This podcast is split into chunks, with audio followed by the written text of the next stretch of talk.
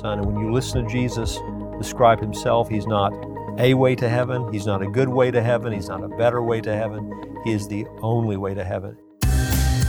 From Walking in Grace, this is the Straight Truth Podcast Christian truths in an increasingly secular world.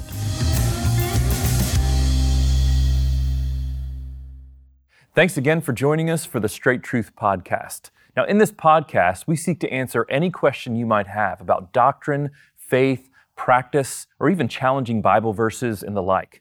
I'm your host, Josh Philpott, and as always, I'm joined by Pastor Richard Caldwell of Founders Baptist Church.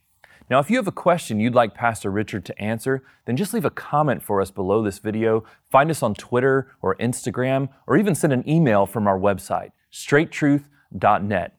And there at that website, you can find links to all of our previous episodes, as well as merchandise and contact information. With that, let's get to the question for this episode. Okay, question for this episode is that even if we assume that one particular religion is true, such as Christianity, Judaism, I guess if we're speaking in the Bible's context, doesn't the existence of many religions at least prove that mankind likes to make up religious stories?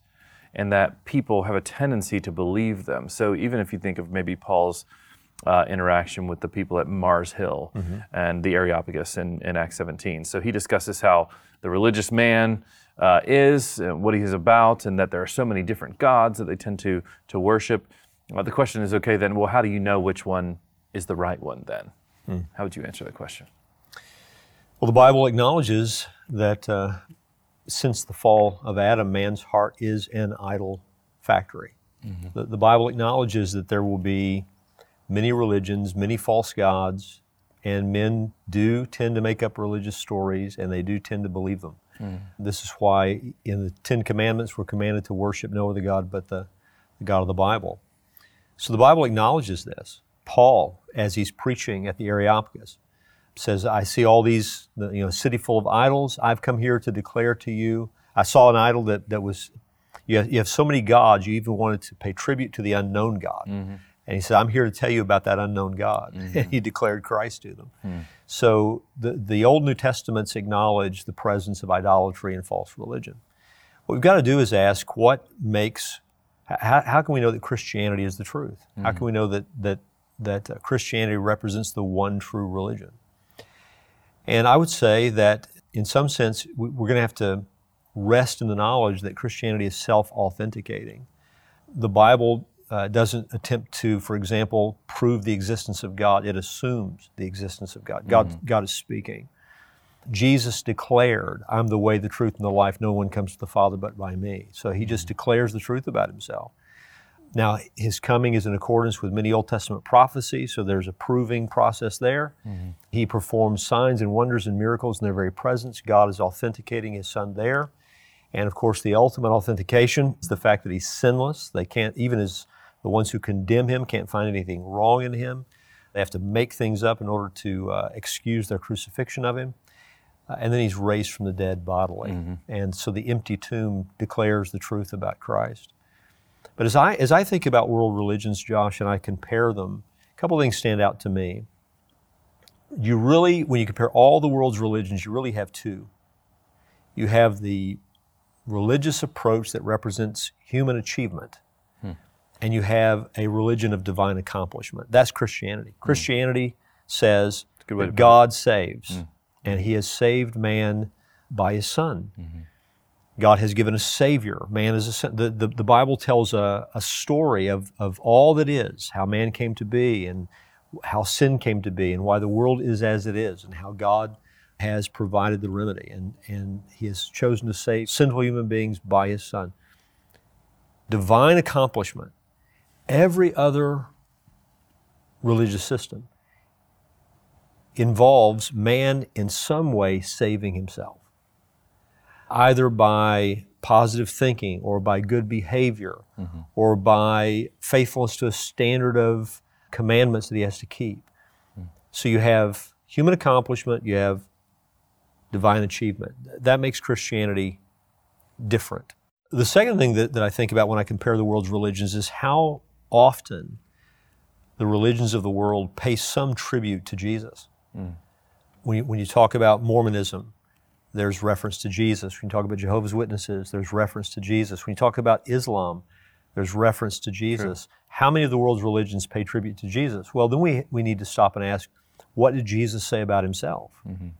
And the Bible gives us that information. Did Jesus claim just to be a good man? Did he claim to be just a prophet? No, he claimed to be the incarnated Son of God, the eternal Son of God, come to earth by taking to himself an additional nature, a real human nature, so that in the in Jesus of Nazareth you have the God man. This is this is absolutely unique to Christianity. The idea of the incarnation, God relating himself to man in, in this way. This is this is unique to Christianity. So what we have to do is is recognize that every religion tells some story mm-hmm. about the origins of the world, how it came to be, why it is as it is. And the Bible's story is unique. Mm-hmm. It is unique. And for, for my own mind, I tell people sometimes if I had nothing else to rest my, my confidence in Scripture upon, I, my heart would be satisfied by the Bible's depiction of man's condition. Hmm. The Bible absolutely nails us when it comes to what man is by nature how he thinks, how he behaves, and what will be the repercussions for his actions. If man does this, just taking for example the sin of adultery, hmm. the Bible declares that when a man is unfaithful to his wife and goes in to some other woman, he's, he's taking steps down to Hades, to the mm-hmm. grave. He's going to suffer for this. There's going to be loss involved with this. And then you watch what happens in the world, Josh, and that's exactly what takes place. Mm-hmm. These, the, the, the, the repercussions that God says we will meet with when we perform these acts, those things come to pass over and over and over again. So the Bible doesn't teach that man is basically good. Mm-hmm. The Bible teaches that man is a sinner. Mm-hmm. The Bible doesn't teach that, that man is by nature uh, generous and thoughtful and unselfish, just the opposite. Man by nature lives for himself. And I look out at this world and I ask, what do I see in the human race? I see exactly what the Bible describes. Well, the same Bible that tells me what man's problem is tells me what man's answer is. Mm-hmm. And that answer is his son. And when you listen to Jesus describe himself, he's not a way to heaven, he's not a good way to heaven, he's not a better way to heaven.